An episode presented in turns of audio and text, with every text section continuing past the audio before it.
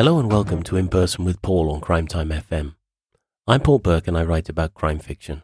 And for Crime Time FM, I interview authors about their latest novels. We had some really special interviews in November, and I was particularly pleased to chat to James Grady. But I can tell you that December is going to be just as exciting, and that's starting with my guest today. Laura Wilson is making her young adult novel debut under the name Jamie Costello. Monochrome, which came out in October, is a zeitgeisty thriller drama that tackles climate change from an original angle, but which also reflects on Laura Wilson's own experience, and we'll certainly be discussing that. And I think it's fair to say that most of us know Laura Wilson as the Guardian crime fiction critic, and of course as the author of 13 crime novels, many of which are psychological thrillers. The first, A Little Death, was published in 1999, and Wilson has won the Prix de Polar for The Lover and the CWA Ellis Peter Award for Best Historical Mystery for her novel Stratton's War. So, what was Wilson stroke Costello's inspiration for writing a young adult novel? And what's in a name? Why don't we start there?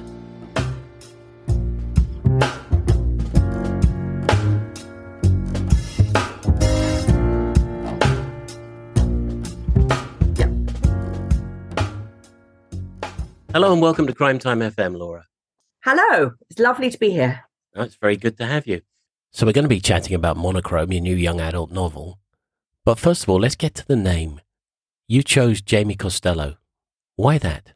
Well, partly because I wanted to sort of mark a change, and partly because, you know, Laura Wilson, it's nice to be at the other end of the alphabet for a change.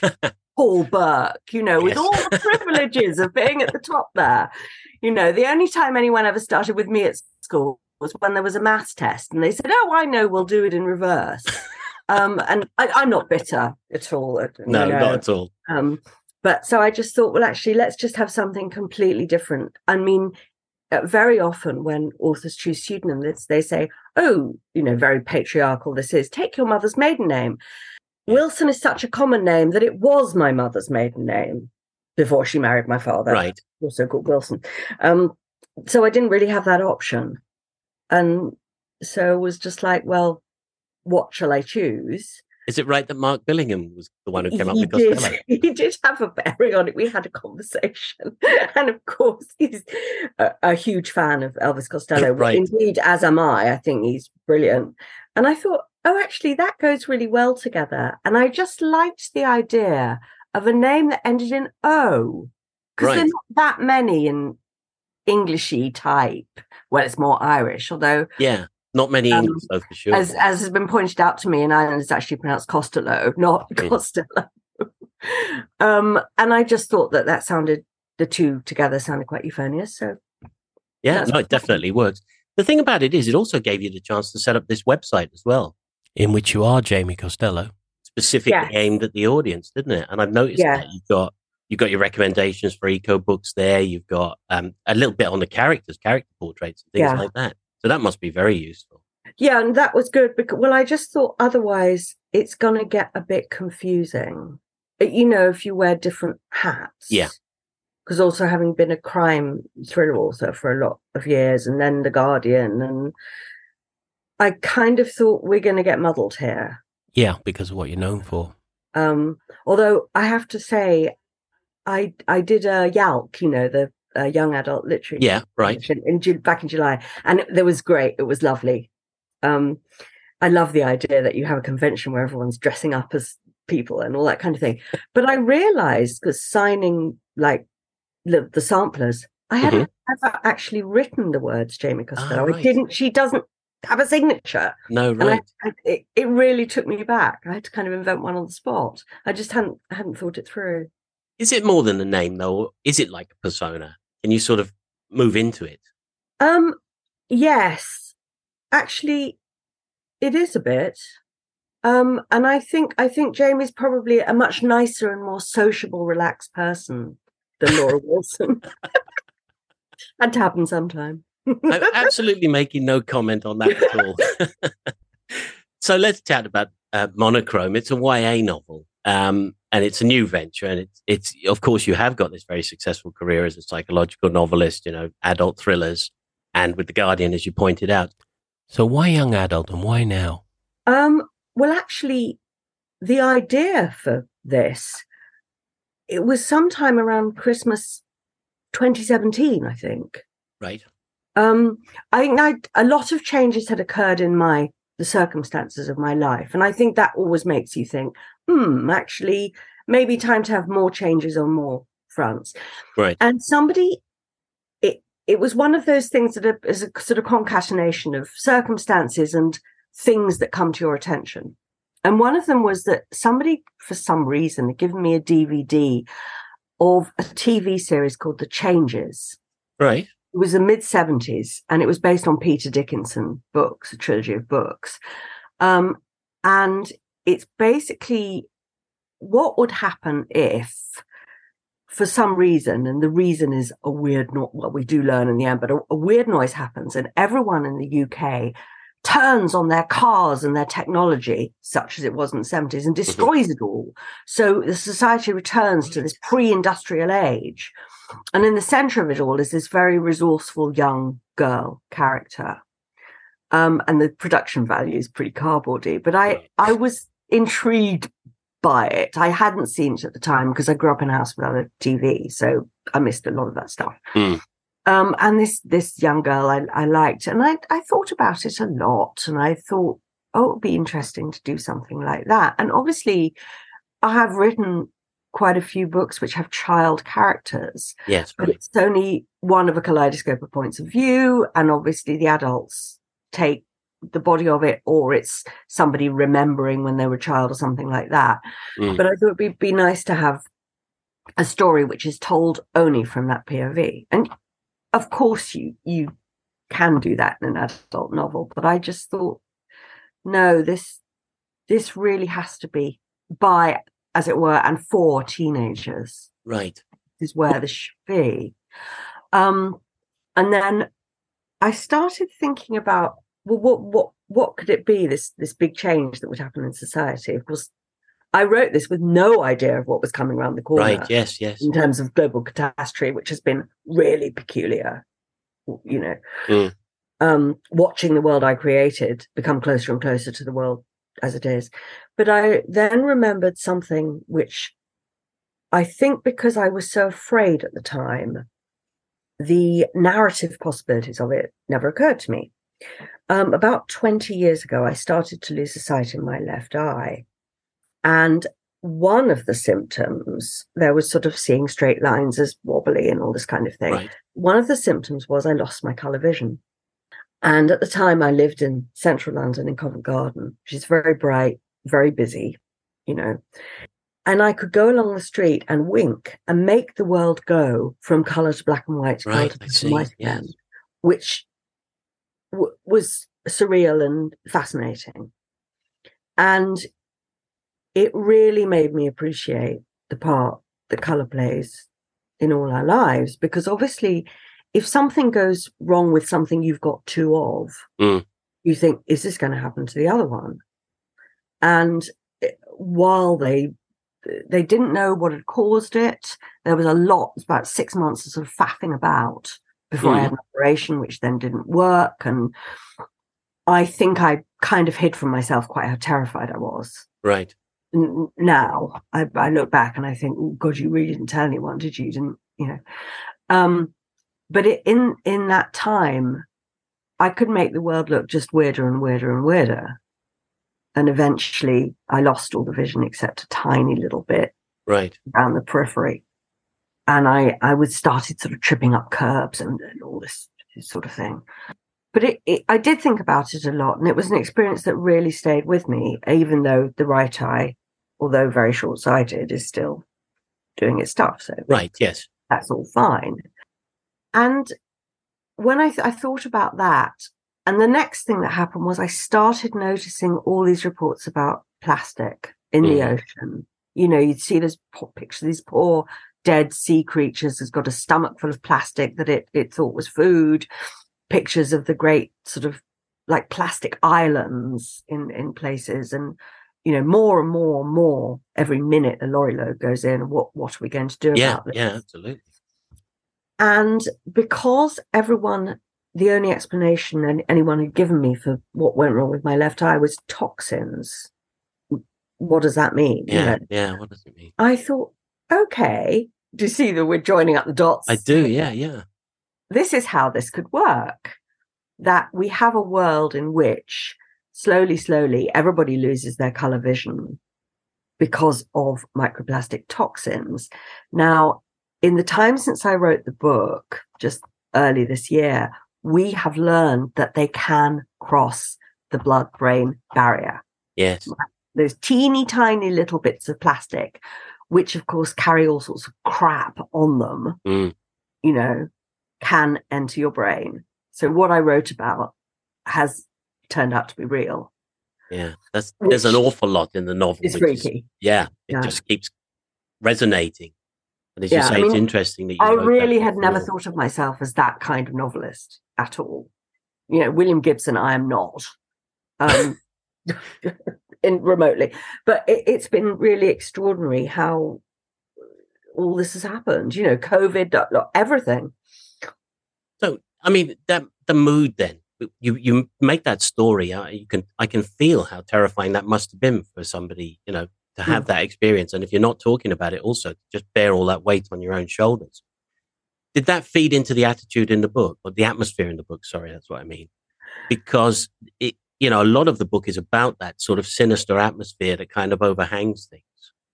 Yeah, uh, obviously in in a in a um, macro way rather than micro yeah, way. I mean, yeah. in my case, it was micro because my my father and grandparents had got macular degeneration; they'd gone blind um, at the end of their lives. And just as a family, we have terrible eyesight. And I was always really afraid, you know, is it is this what's in store for me? Um, so I just thought, well, let's expand this to everybody having having this fear. So it gestated for a long time. This story, didn't it? In a sense, very. But that was in time. the background. Was it? Wasn't a conscious thing. Yeah, I, thinking about it. I started thinking about it in uh, sort of Christmas 2017. Right. I actually yeah. started. I put fingertip to keyboard mm. in 2018, and it went through various iterations. And by 2019, it was is with agent and so on. Um, but COVID, of course, put a huge spanner in yes. all sorts of works, which is why it didn't see the light of day until mm. this October. I mean, that's that's interesting, though, isn't it? I mean, obviously, that not to belittle the thing that's happened with COVID now, and that's a real tragedy for a lot of people, and it's certainly blighted all our lives. But it must resonate, must feel it would resonate with readers now, given that we all understand this kind of isolation and the things that have cropped up. In your book, and Mimic by Life. I mean, I don't mean, as I said, I don't mean to belittle yeah. it, but it is kind of timely. Yes, I know, and I uh, with you know, of course, I wish COVID hadn't happened, but it yes, was quite extraordinary. And the other thing that was extraordinary about it is, uh, amongst many ramifications of COVID or, or, people losing their loved ones and all these terrible mm. things, mm. the way that private enterprise stepped mm. in to make a huge buck out of tragedy and catastrophe, yes. which is another thing that happens in the book. Yeah. Because of course, where there's a disaster, there will always be somebody who goes, aha, can turn a profit. Or I think in some cases, just by incompetence or dumb some in the case of a government and the PPE, you know, yes. somebody had a drink with somebody and oh yes, I can provide you with this and all that all that kind of thing. Somebody will always profit yeah. from it. Suddenly people who don't uh, don't know what they're doing get millions and millions of pounds yeah. extra on top. Yeah. Yeah, for fulfilling crazy contracts. Yeah. No, that's very true. There's an awful lot of issues in there. Let's start with something that perhaps backtracks a little bit before we do that, though. Um, and when I was growing up, there's no such thing as young adult literature. Then it became a very specific thing, sort of aimed at teenage. Uh, but is it more fluid now? I mean, you know, when you're writing these novels, are you writing for a for a broader people, band of people? Yeah, it's. I think um, in in in the studies they've done and so on, young adult literature is written by it's it's read by teenagers but right up to people in their early early to late 20s right i mean i, I read lots of ya and i always mm. have i just like it yeah I, think, I don't see why people should feel they've got to read age appropriate books i read anything why does it matter Yeah, know, I think story, traditional. Mm, um, and there's just as much emotional depth and and meaningfulness in in YA as, as there is in adult books. You know, that it's not as if there's some dumbed down version of an adult theme or anything. Um, I think the YA audience is incredibly sort of sophisticated and discerning. Well, let's talk about that a little bit then. So, when you're writing the novel, I mean, how different is it? What's different? The story, the language, the style, the intent? I think if you come from writing adult crime thriller, Mhm. you're used to having to have a propulsive plot. right. You know, you can't go down B roads, you can't witter. Yeah. Everything has got to act in the service of the story, which is is good because it's a Yes. good discipline. And that's important for YA. Mhm. But I, I think the other thing is that the main focus is usually on the younger age group Yes, right. not so much. I mean, the adults are there, but they're peripheral. I mean, I think there's a reason why a lot of famous children and YA literature tends to take place where there really aren't many adults. Mm. I mean, the classic example with children's literature is um, Uncle Quentin and Auntie. Can't remember her name, saying "famous five, go off and have an Yeah, event," which right. is basically saying, "Oh, piss off and leave us alone." you They go off and there's no adult world around. Yeah. yes they'd probably now be condemned for terrible parenting but yeah, and th- there's a lot of that that that would take place in a school or yes you've got the teachers but it's mainly you and the other kids and you know Yeah, that makes a lot of sense because I think what we're saying there is it's just about the characters and the characters lead, The young characters. You know, who you're writing for in a sense. It's not about changing style. It's not about other things which imply that it's something less. And we already talked about that. Yeah. One thing maybe, Yeah. sorry, no, carry on. I was go- no I was going to say I came to the conclusion that actually probably the very hardest book of all to write would be a young children's picture book because you've Right. got a handful of words and Mm. my god they've got to work Yeah. you know So yeah, they are like poetry where you, you yeah have no spare words at all. Yeah, absolutely. Yeah. I wonder if you have, in this sense, also less spare words in an, a young adult novel because there's so much that young people can do today as well. You know, there are Mm. so many competing interests. Again, not something I had when I was growing up. You know, reading was pretty natural for everybody in the family.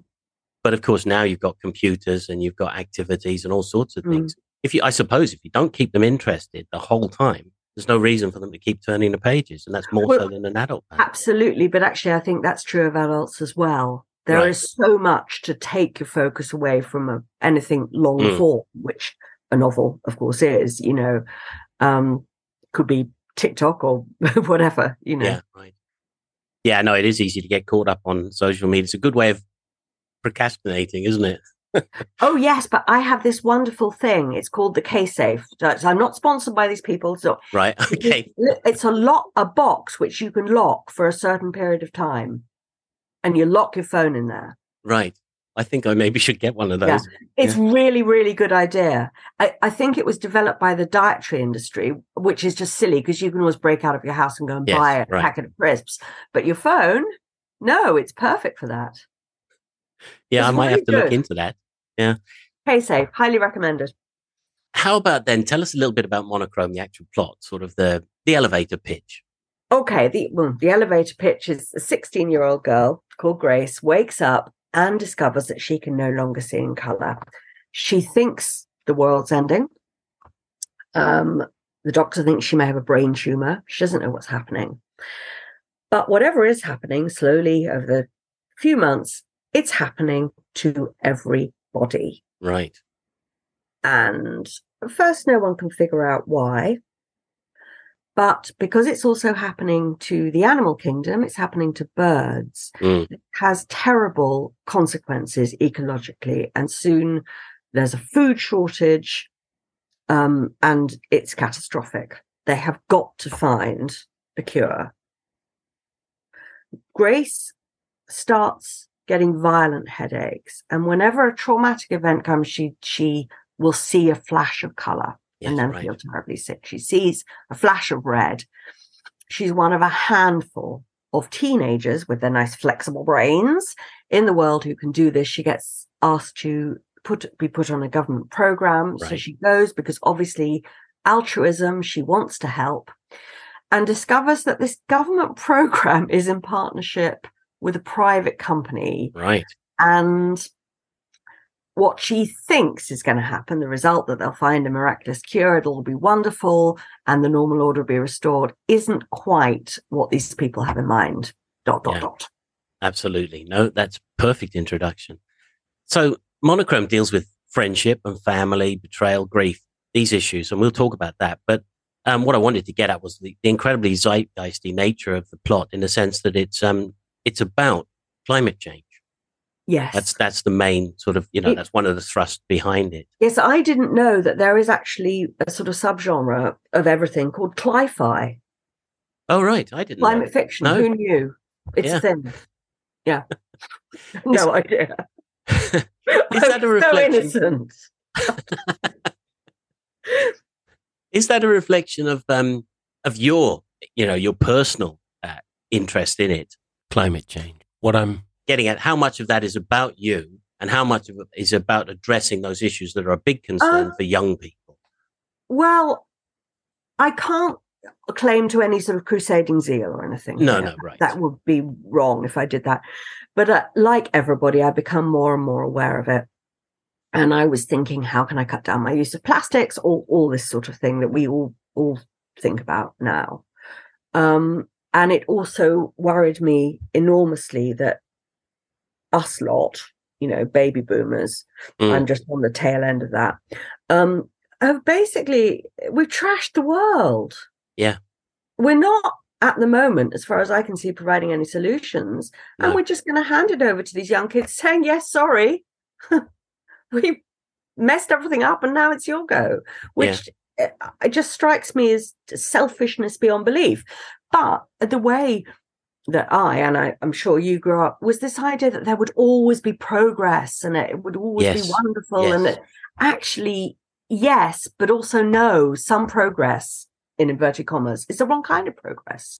You know, and, and some of it was cost, yeah. idiotic.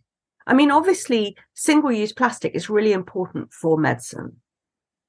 And the reason plastic was developed was it actually, they said at the time, we're going back to Victorian times, that it actually meant that the turtle, because of tortoiseshell, and the elephant, because of ivory, exist because we have plastic. Mhm. Otherwise, they would have shot the lot of them. Yeah, yeah, So, and it could have been just for good, but instead we had all this sort of mad single use knives, forks, it got into everything. Mm. Um, and it's, we almost like we have an addiction to it. yeah. Almost. I, I- it's going back a long time now, but I remember when I started working, I worked for a metal company. It doesn't matter what it was, but the point is, I remember thinking at the time, "Oh, one day this will all be replaced by plastic and everything will be fine." Yeah. and of And course, you- that's that's a total disaster. iconic sort of moment in um the, the graduate with Dustin Hoffman. Mm. He, he, I think he's at a pool party or something, he's just graduated. And this man comes up to him and says, "I've got one word to say to you: plastics. Right, Get into yes. plastics. That's the way. That's you know." yeah, it sums it up perfectly. Because it's, it's been absolutely catastrophic. Yeah, it has. It has. Let's talk about um, Grace a little bit. Um, she introduces us to this world in the novel. Um, and you said about the idea and how it percolated or how it, it grew over time and then the idea came to you. Was Grace the, the driver for the story then? Was it, was it getting Grace that allowed you then to sort of get into the personal story and develop? it? Yeah, actually, before Grace came something else. There's an element of this story which, as has proved to be true with COVID, shows that disasters affect the poor much more than they affect Right. the well-heeled because they've got a Right. nice fat cushion of cash, you know. And at the time um, that I was writing this, my, my, my, my mother was still alive. And in order to get from my house to my mother's house, I would very often drive down the Bishop's Avenue, which is Right. a long road in North London where mm. very, very rich people build hideous McMansions. Yes. I mean, truly hideous. And it, it's it's quite famous, the Bishop's Avenue. And half of them at that time were uninhabited because they'd been Mm. bought up by people who never lived with them. Simply because yeah. property prices were going up. So it was kind of a luxury slum. You know, so many boarded up, and you could see that there were sort of ferns growing out of the roof, and, and Yeah, had yeah. it, all this kind of thing. And some of them were lived in, and the contrast between that and some parts of Hackney, which is where I live, Mm. I mean, it, it is obscene. It also that there's a housing crisis Yeah, absolutely. I understand. and these huge places, no one's in it, and it, it, it um. So I thought, well, who might be somebody who's poor who lived there? They could be a caretaker or something like that. right. So I invented Grace and her family I see. Right. because um, her grandmother's boyfriend is the caretaker of one of these houses. So they live in a tiny little flat above the garage of the huge crumbling, falling down house. And then I thought, well, what what would she be like? And she's quite she is quite like me. Right. Um, only better, obviously. Um, and she's a carer. She worries about things a lot. Um, but but I also wanted. I didn't want to give her special powers or anything like no, that. right. I d- No, that, you know, that's a fair she- point. I didn't. I mean, in a way, there's that whole thing about the chosen one, which she is by a weird accident, one of the Mhm. handful of chosen ones. But you know, she she can't do anything particularly special, and her life has been quite prescribed by the fact that they've never had any money. You know, that she's very conscious. They're always an edge away from a sort of economic catastrophe, which is how a lot of people live. Yeah, absolutely. In a sense, then, it, do you see her as a sort of a role model? I mean, not super, but, you know, exhibiting all those things you want teenagers to do about curiosity and a desire to do something good. Well, in a way, yes. And one thing about Grace, actually, and this may be because of my crime fiction writing background, is that she's a Mhm. good problem solver. Right. You know, she she'll get stuck in there. Yeah, that's it. I mean, it's an it's an intuitive understanding of some of the issues, but she has to find her way through it. It's like Yeah. she has a mum, and her mum is reassuring, but this is about a young person learning to live in the world and make Yeah. her own choices. And of course, when this situation crops up, more than ever, she has to make her own. Yes, and she, she I think she also realizes you have to be quite self-reliant because for a variety of reasons, the adults around her are not going to be able to swoop in and pick up the pieces Yes. Through no fault of, of their own. Really, they they won't be able to to do that. Um, and I think that's quite important. The sort of independent thinking and okay, Mm. how can I how can I solve this? And of course, we're very close to her in that sense because she's telling us this story. So Yeah. we're, you know, we're right with her uh, on that. But writers are always creating characters, and you hinted at this earlier. Actually, I mean, why not write young characters, old characters, whatever characters? You know, as long as you get it right, nobody can complain about that. But um, it's when somebody's young. I think there's almost a, a completely different worldview. Mm. You're not quite in that adult world yet. You don't perhaps understand its dangers, or maybe you're a little bit idealistic and not as idealistic, sorry, and not as cynical. How easy was it to sort of get in that mindset? yeah i trying to write younger i mean obviously we've all been younger Yes, right. but it there's all sorts of things that you're it's kind of like trying to unstir the sugar in a cup of tea Mm. you know it's like when you Yeah, write no, historical fiction you have to unknow a whole bunch yes, right. Yes. and there's a sort of similarity with that and i i did there were several moments where i thought no that's what i would think that is not what she would think Mm. or she wouldn't understand that reference or So you had Yeah. to pick yourself up on and it. the other thing i i think that when people try and write ad, young adult fiction one of the mistakes they make is just thinking straight back to when they were a kid Right. and and the world has changed Yeah. No, absolutely. Gigantically and hugely Mm.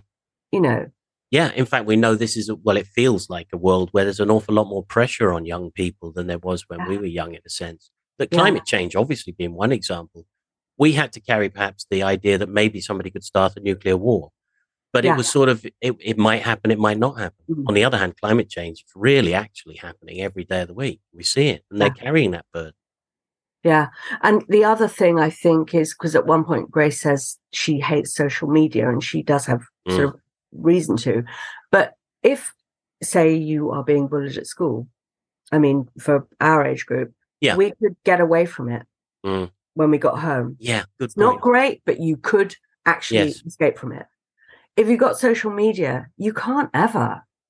Mm. And what that must be like, I, I, Yeah. I just can't imagine. It just must be awful. Do you think because of factors like that? Because you make a point that you have adults in the book as well. That that that because there's an intergenerational story here mm, too. You know, yeah. we, we get those relationships that come through as well. Is there perhaps a wider gap between us now, in a sense, than there ever was that way? I th- I think in a lot of ways, yes, because with the, the whole technology thing, mm. I think it kind of yeah, it kind of excludes yeah. us in a sense, doesn't it? In a way. Yeah, I mean, I think you know, social media is one thing when you're an adult, but I think when you're at school or college, it's totally different thing. It's I don't know, and I can quite see how it can get absolutely overwhelming, mm. and the pressure just cause you to implode. I, re- really do. Yeah. Mm. No, it, it is quite worrying. And it, I mean, it comes out in other simple things. Nobody ever complained about exams when I was going to school. But every time this exam results now, you know, we get all sorts of stuff about, oh, they're not as difficult as they used to be. And all this stuff comes out. Oh, yeah. Yeah. I'm, you know, I'm that, waiting. pressures for, there that weren't there. Yeah. I'm just, but I'm wait, just waiting for some old person to say, "Oh, you can run a mile in two minutes." Well, a mile used to be a much longer distance. When I, you know, you just think, "Oh, shut up!" Yes, exactly. Exactly. Stop wanging on, you know. so you did create this group of friends and the ones who get put together uh, in the institution as well when the story starts to take off. And so we've got really normal teens here. We've got some of them are brash, they're angsty, they're mm. confident, mm. they're hopeful, they're exploring their emotions. I mean, it's a love story in here as well, you know, about mm. those teenage loves. Um, one of the things about it is that um, it, it's about them discovering their own sort of um, their their own agency in a sense, you know, their own way into the world. Um, but there's there's an incredible intensity when you're young, isn't there? Yes, and I think the other thing, and it's certainly something I absolutely hated about being a child and a teenager, is you you you're so powerless. Mm. you know, I mean, yes, I know there's a reason for that. You have to go to school and all that, but yeah. that sort of complete, you just get towed around the place. Yeah, it's true. You're in somebody else's hands all the time. Yeah. And sometimes you just can't fathom why grown ups make the decisions they do. Uh, yeah, I, I, I, I always felt, I think as a kid, that I was, uh, and this may have been partly because my eyesight problem did start quite early on. Right. But I just always had the feeling that I was kind of running to catch up and never quite, you know, the train kept disappearing around the corner. I mean, one thing is really important when you write crime novels in particular is this thing about if everybody told the truth at the start, mm. then it mm. would destroy the whole structure of a book. That's the whole yeah. point. But it feels like what I remember now when I was reading this as a kid is the way you keep things secret. You know, if things bother you, you don't just turn around to the nearest adult and say, "Hey, I've got a problem here, and I yeah. need to solve it." You, we always internalize. You do, and I think that maybe I think sometimes partly, and this is my memory from childhood, is that you can't actually find the words for it. Yes, you don't. Right. You can't quite put your finger on that. And yeah. the other thing that sometimes telling adults makes the whole thing a load worse because mm. they go crashing in with their size twelves and yes, really right. mess stuff up for you. Yeah. You know, adults aren't. Mm, they're not that great or reliable. I don't think. I still don't think that. I am one. No, no, you actually have a point because if adults were that good, we wouldn't have a fraction of the problems we actually have in the exactly. world. All, I mean, look at all the, the issues that we fight over. yeah. yeah, we're a perfect example of that. You can look anywhere and you'll just see that around you now. Yeah. Let's talk about the color a little bit because um, monochrome is the world where the color goes, and it kind of sounds benign, because we take color for granted. Mm. When you actually think about it, you, you show this very early on in the novel, it's a disaster. Yeah. I mean, it creates all sorts of terrible problems. And you well, illustrate that very early on. Quite apart from anything else, can you imagine how depressing it would be? Yeah. I mean, you, you're watching your lovely, stylish noir movie. Fine, but you're doing it in your nice, colorful sitting room. Mm. And it's only a film. And anyway, it only looks like that because of the way they used makeup and colors to make yes. that yeah. black and white film stop do its stuff you know and you've still got those images in in color anyway in your mind you can still yeah. translate that and, and you know what's normal which is color i thought that was one of the really interesting things about the way you use language early on because you you made that grayness grayer by giving us descriptions it, really it and it really interesting think, yeah, yeah. Finding all the words for grey or monochrome or yeah and checking i hadn't kept reusing them and also how difficult it is to describe things without color Yes. because it, they can't because it's it's no longer there.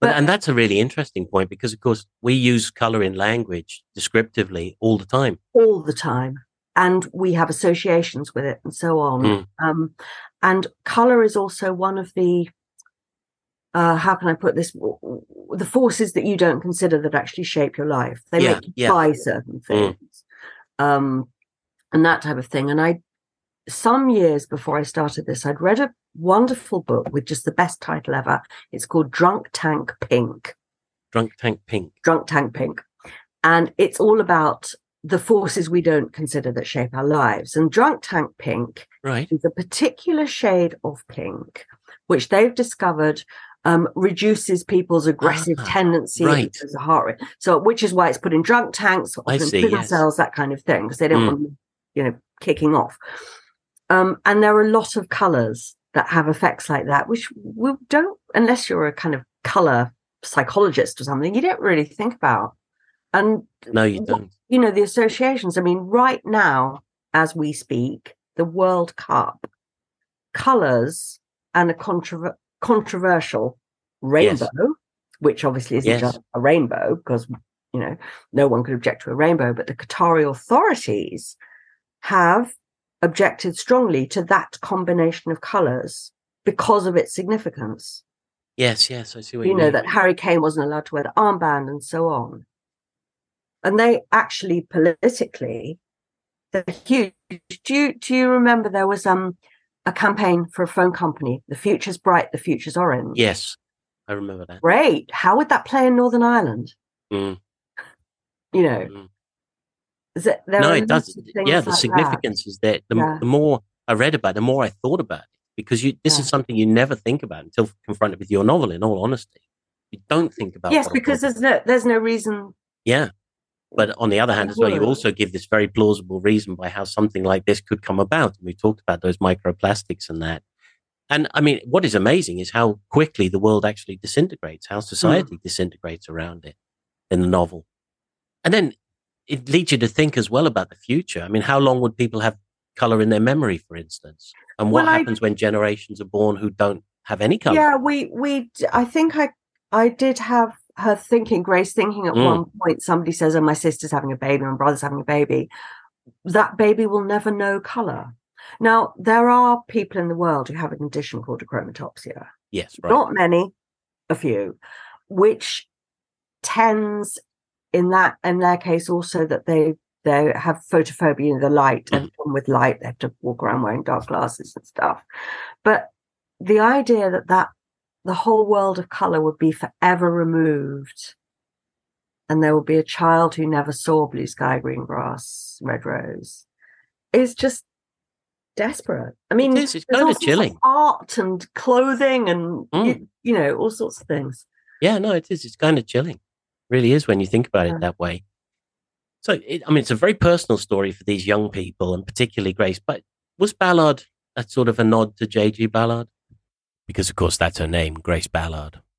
I only realised that afterwards. Of Ah. course, it was. Yes. I just wonder because no, somebody else said that um, when somebody read a first draft, and like, oh yeah. Although somebody pointed out that in the, the my police series of Stratton books, there is a character called Ballard who comes back. yes, so it's right, of course. uh, I- didn't realise. I mean, I I, I like J.G. Ballard a lot, so yeah. Right. So there's no no harm done with it, certainly. Anyway, Yeah. Because it's about the family and the, the young people and how they get on. But the, you mentioned it's a political story in the sense that there is this corporate angle and all that. Mm. But you play it very subtly, so it plays into these personal stories very subtly. Would it have been different if you'd written an adult novel? Probably. Uh, What what I really didn't want is, you know, that great cliche and crime thriller, which is the evil corporation. Yes. Right. Um, and I was writing obviously about what you might call big pharma. Yes. And of course, at the time I was writing it, that whole business with the Sacklers, the opioids, Right. Right. really came to coming out, yeah, The yeah. appalling extent of basically they're like the world's biggest drug dealer. You Mm. know, this is what they've done. Yeah. They've destroyed whole Done it under license. Yeah. Um, but they've done it legally. Mm. And it did strike me that it's not so much the evil corporation. But the whole thing with big, somebody said if Big Pharma was um, a football match, they would own both the teams and the referee Yeah, and all right. the journalists reporting on it and the stadium. Mm. You know, analogy. It's so skewed. I mean, obviously, the whole history of medicine is about trial and error. Of course, it is. We can't know everything there is to be known. But if you look at great medical disaster, the past thalidomide case in point, various other things, Mm. um, you see that, you know, they do happen for a reason. No, they do because money becomes more important than medical advance or anything. Whatever the initial ideas you set out with, no matter how good they were, they get perverted by this thing Yeah. that, that crops up, you know. Um, Absolutely. So when it comes to issue, I mean, if for instance, if a novel was written about domestic violence, you'd like to hope it was actually, in a sense, speaking against domestic violence, Mm. subtly portrayed in the story. So we've talked about climate change and we've talked about conspiracy here now, and there are other issues in the novel. Is it important that you do want the readers to engage with those issues? Yes. Um, certainly one issue in the novel which I touched on, and I think this sort of did come about, mm, for want of a better word, organically, Mhm. is the character of Rusty, who is the Right. caretaker, and he's the grandmother's Yes. boyfriend, and he has an alcohol problem. Now, Rusty is basically my late husband, who was an alcoholic I see. Right. and who didn't beat it. But I decided that you know how you very often you get you get crime writers saying, "Oh, well, I took revenge on a, a bad person." I thought, well, I can do the opposite here. I can give a happy ending. You know that he didn't have in life. I can I can give it to him I fiction. see. Right. I thought yes, that would be a, without any plot spoilers. I thought that would be a really nice thing to do for for somebody. Yes, that does sound nice. Yes. Um, but I also wanted to really write a little bit about how that causes problems for Mm. families, how it impacts on people around uh, the person who's drinking. I mean, it's not like preaching, but in a sense, as you read things, you know, you learn from them, don't you? And it's nice to have that. I think it's it's appropriate, perhaps, to have those things where you know somebody can always reject it or uh, say I'm not happy with that, but Yeah. Yeah. And I the other thing I thought was that although as an individual you think, well, I can't do anything about any of this, whether it's a problem within your Mhm. family or the wider world, actually you work out what you can do and do that. Mm. You know, what what you shouldn't do is just throw up your hands and give up, even though it's jolly tempting yeah, absolutely, to do that. You know. yeah. And I think that comes across brilliantly in the book. You said you enjoyed. So we talked about some serious issues. You know, we've been quite heavy in a Mm. sense, but Mm. you also said that you enjoyed this more than you've ever enjoyed writing a book. Why is that? Yeah, well, wh- when I say ever, it it took me back to the first book I ever wrote I and the kind of excitement of discovery that oh, how do you do this? And you know, because it was a different kind of book, I had Mm. to kind of, in a way, start from gra- sort of ground zero I see. I see. a bit. Um, and and I think it was partly just because I was going in a, a new direction, you know, Mm. because I had also in the time I was writing it, I had tried to write an adult novel, which I, I think was based on a good idea, but Right. For some reason my heart just wasn't in it. Right. You know, sometimes just everything is telling you you you need to go somewhere else. Mm. And I might actually come back to that adult novel at some point because, as I say, I do think it was quite good, but I just the focus wasn't there. And whenever I would sit down with with Grace and her world, Mhm. uh, I the you know what they call flow, Yes. Right. you know, was absolutely was there. And No, I that- found it with the the word the adult young adult novel I'm writing now. Mhm. As, That as makes well. it does make a lot of sense. Yeah. Was it also sort of a start again with the publisher and with the editors and all? Was it sort of a whole rebirth of, of all the facets of writing the book? Yes, in a, in a lot of ways it was because because in in fact um, my agent, wonderful, wonderful Jane Gregory, um, who uh, had always been my agent from the beginning, who's great, doesn't do YA, and in fact is Right. He's retired. So it, as I say, you know about a lot of changes, there Mm. was a sort of natural, you know, or like revolving door kind of thing. Yeah. It does on. sound kind of exciting, though, when you talk about that. I'm assuming you will go back to, or no, that's not fair for me to Hmm. assume. I'm assuming you might go back to adult fiction, or you might decide to go back to crime writing. Yeah, I might, but Some right point. now I'm having far too Yeah, much fun. right. Because also, I mean, I think what something that's really good about crime writing at the moment is that it's kind of come out of its box a bit. You Mm. can do more stuff with it, you know, but Yeah, you can. still, still, still, you can do far more with YA than you know in terms of time travel, rebirth, other worlds, Eh, because it's not a, a genre in that sense. It's for Yeah. an age group. Um, so I think I'm going to stay here for a bit and just explore, you know, other parts of the forest. Have you had a chance? Because I mean, we're still coming out of COVID. Have you had a chance to meet the audience in a sense, very much? Um, and not not really many so far. Right. and, and I think actually because not in real life anyway, not not that much because I think actually COVID there's with COVID there's still much more stuff going on online, Mm. um, and also I think now there's the matter of ever decreasing resources, schools, libraries, Yes. and so on. I mean, I think in in that way we are living in a bit of a shrinking world, which is is sad, really. It is. I mean, I see how hard authors work these days to try and cover those gaps, you know, Mm. things that maybe would have been taken care of in the past. You've got to do for yourself these days. Oh a lot God! My first novel was published in 1999. That's the last century, and it was a completely different world. Mm. To- it, I- it's changed beyond practically all recognition. Mm. Really, well, apart from you still sitting on your bottom typing away, but from Yeah. Yes, those bits never change, do they? No. Well, I hope they don't change anyway. Um, what's next then? You mentioned you've got another novel in line. yes. Um, well, the Are next you- one, uh, mm, it's it's not an eco thriller.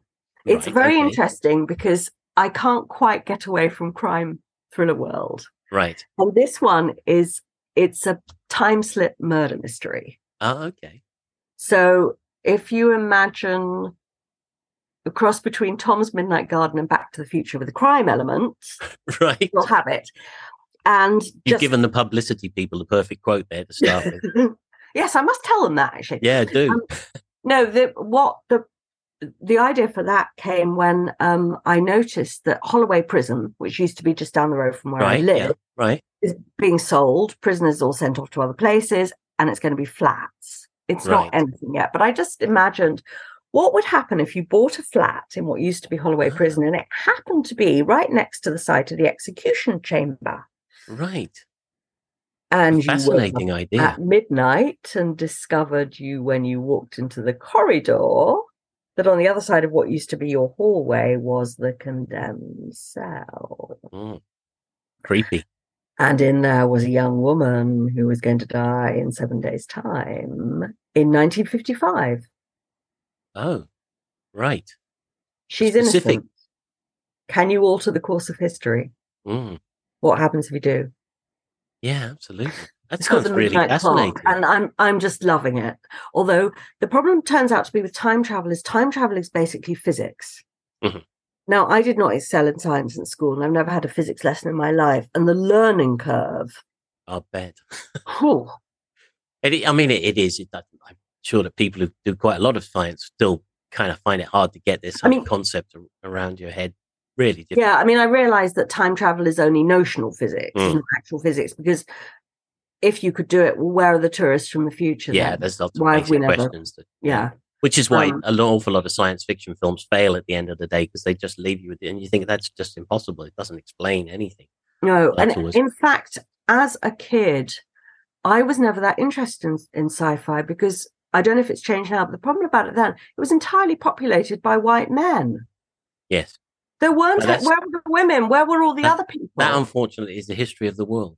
Yeah, but it's like well, Richard Pryor, you know, said, Mm. yeah, someone's banking on us not being there. And Yeah. also the girls, apart from one token one, you know. So I was very put off by it very early on and, and never formed the what you might call the sci-fi habit. Although I do like novelists like J.G. Ballard, but Yes, in my right. mind, that's not sci-fi. That's I don't know something else. I, know? yes, I kind of agree with you about that. Um, it seems more real.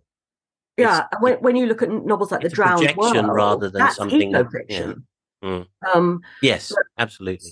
something I noticed with with that and with uh, the Road, Cormac McCarthy, which I Mhm. read some years ago, is that they start after the disasters happened. Yes. And in fact, in the case of the Road, I don't think we even know what the What's, cataclysm no, we don't. do we? I'm sure you're But- right. What I had very much wanted in monochrome was to show the disaster unfolding because people are in denial and they panic and they ascribe all sorts of motives. You Yeah, know, we see the world in monochrome and sense, yeah. everyone gets blamed for it, Mm. which is sort of slightly what happened with COVID. That always got to be It somebody is. else's fault. No, it know. does. It it echoes all the way along. You know, you Yeah. keep thinking, yeah, that's so similar to this, and yeah, that did happen. Yeah. So very much true.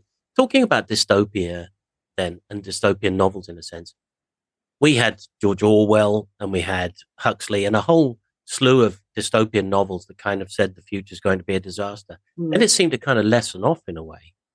Um, it was almost like people got more positive about the future, and this is what you were saying earlier about how we felt we were being positive with our lives, the world, but yeah, and progress. Yeah. and so- But we seem to be back to a stage now where we're thinking more about dystopia, and it isn't just related to COVID.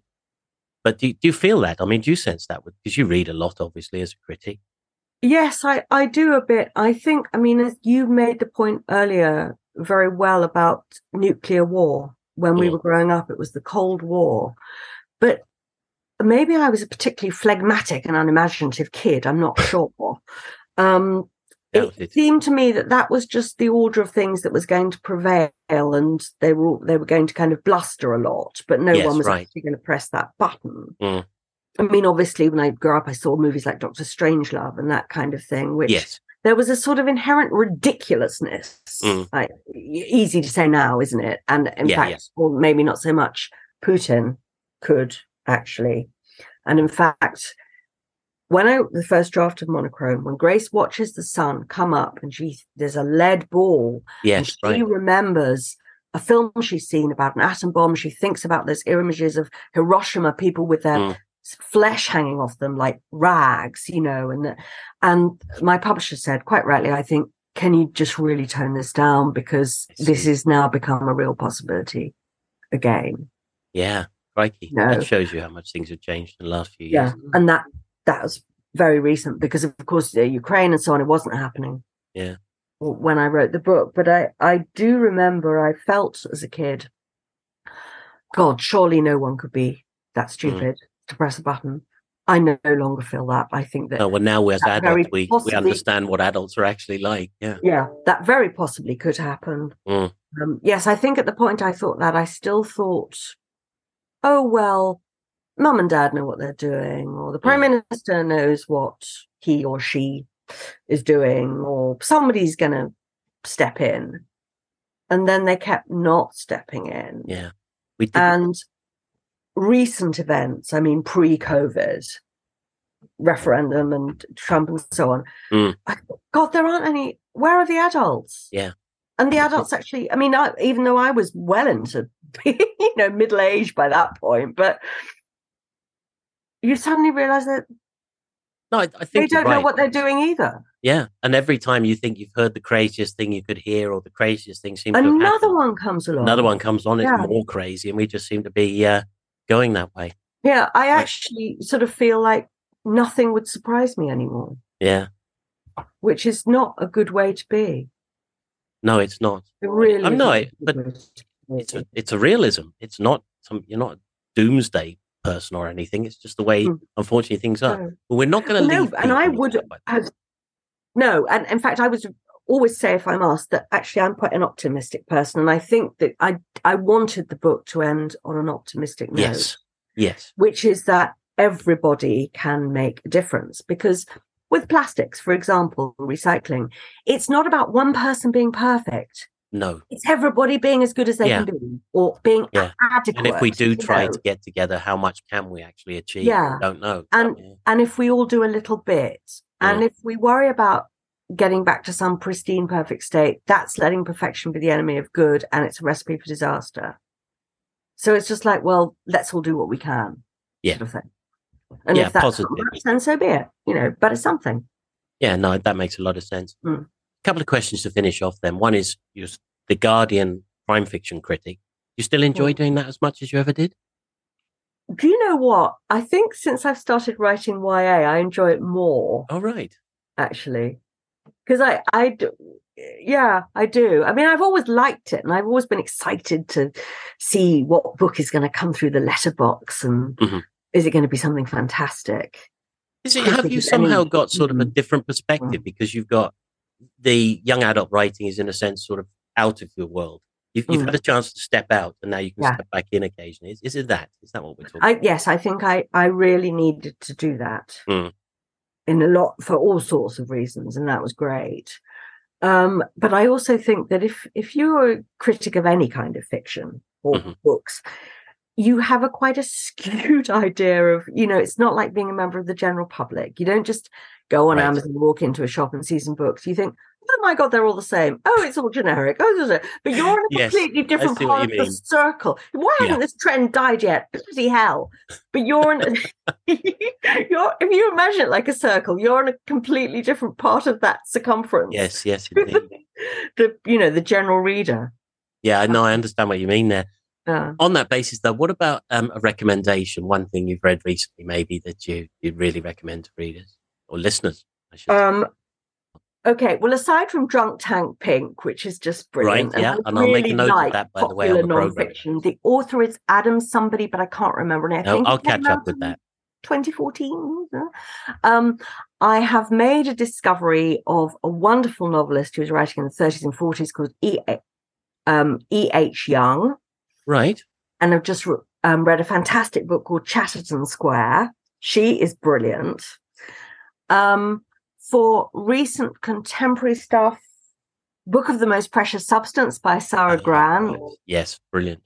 which is fabulous for all sorts of reasons. Um, and for YA, I am fortunate enough to have a proof of Holly Jackson's Five Survive, which I'm about one third of the way through, and it's riveting and really exciting.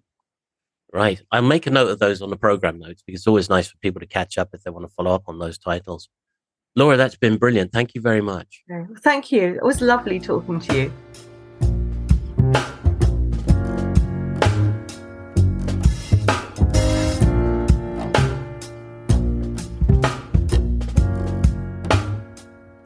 And I want to say a big thank you to Laura for a fascinating interview.